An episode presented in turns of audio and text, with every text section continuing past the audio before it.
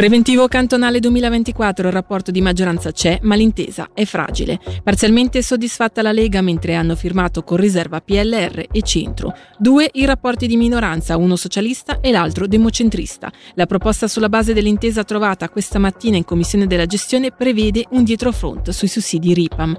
Il sostegno casta malati, che avrebbe colpito oltre 6.000 ticinesi, non verrà toccato, così come è confermato l'investimento di circa 80 milioni per il nuovo palazzo di giustizia giustizia nello stabile EFG di Lugano.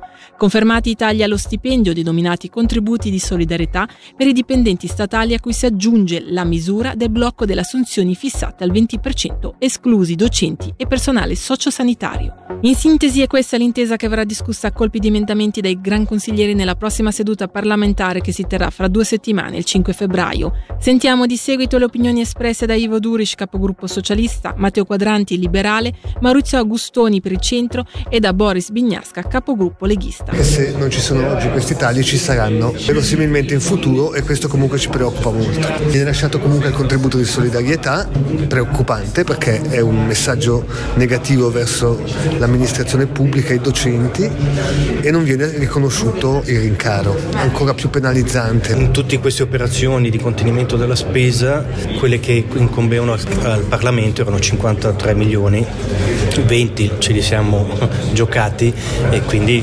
spero che quando si tratterà di trovare risparmi per 100-200 milioni le, le concordanze siano, siano, maggiori. Venisse approvato il taglio sul, sulla funzione pubblica, è chiaro che non saremo contenti, ma si tratta comunque di una misura su cui il popolo avrà la possibilità di pronunciarsi tramite un referendum. Sull'amministrazione sono molto dubbioso che le norme che abbiamo approvato reggano in aula. Lì penso che si possa ancora fare qualcosa qualcosa, tipo sul blocco delle sostituzioni viene implementato solo un 20%, ma penso che si possa arrivare a un 50%.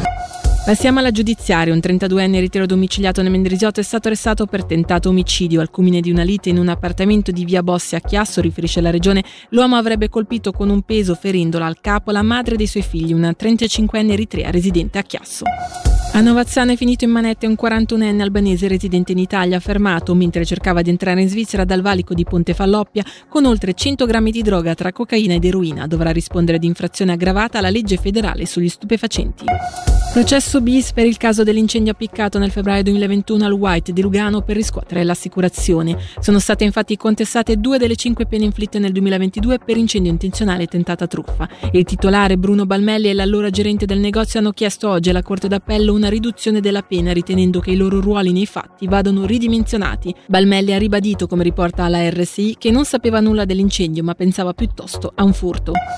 Elezioni posticipate a Mergoscia dove la storia si ripete. Ieri infatti alla scadenza per il deposito delle liste, come confermato dalla segreteria comunale a Radio Ticino, non è stata presentata nessuna candidatura, nemmeno quelle della sindaca uscente Adriana Künzle, del vice sindaco Lorenzo Cadra e della municipale Gaile Ghisla. Ora la palla passa agli enti locali per fissare un nuovo termine per la presentazione delle candidature e quindi la data delle nuove elezioni.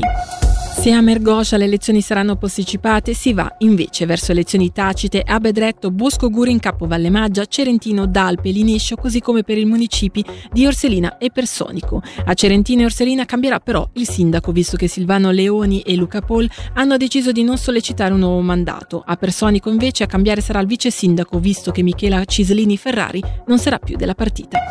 Imposta di circolazione arriva in questi giorni la fattura per il 2024 che potrà essere pagata entro il 15 marzo. L'imposta di circolazione delle automobili di quest'anno è stata calcolata in base alla nuova formula votata dal Gran Consiglio l'11 dicembre 2023. Il gettito stimato per il 2024 sarà di 80 milioni di franchi contro gli 81 milioni di franchi del 2023. Capriasca ha costituito il comitato referendario contro la vendita dell'ex casa comunale di Lugaggia. Per questo sabato 27 gennaio alle 13 è stato organizzato un incontro con la popolazione. Come ci spiega il consigliere comunale per Onda Rossa Zeno Casella, la campagna sta proseguendo bene. La campagna di raccolta firme è iniziata appena prima delle feste, visto che con la decisione del Consiglio Comunale dovevamo iniziare subito ed è stata inizialmente lanciata dall'area progressista, dai gruppi che si sono opposti in Consiglio Comunale. Dopo le feste siamo riusciti anche ad aggregare varie personalità della società civile e del mondo associativo che hanno levato anche loro la loro voce contro questa vendita, per cui diciamo che il fronte contrario si sta allargando sempre sempre di più. La raccolta firme sta proseguendo, abbiamo già fatto diverse bancarelle, la risposta della popolazione è piuttosto positiva, per cui siamo fiduciosi di riuscire eh, nell'obiettivo entro la metà di febbraio. Questo sabato 27 gennaio abbiamo organizzato con l'autorizzazione del municipio un incontro pubblico presso la casa comunale di Lugaggia con l'obiettivo di poter mostrare anche alle cittadine e ai cittadini lo stato di questo stabile che si intende vendere, che a nostro avviso è ancora in buono stato e può ancora ospitare delle attività a beneficio della collettività.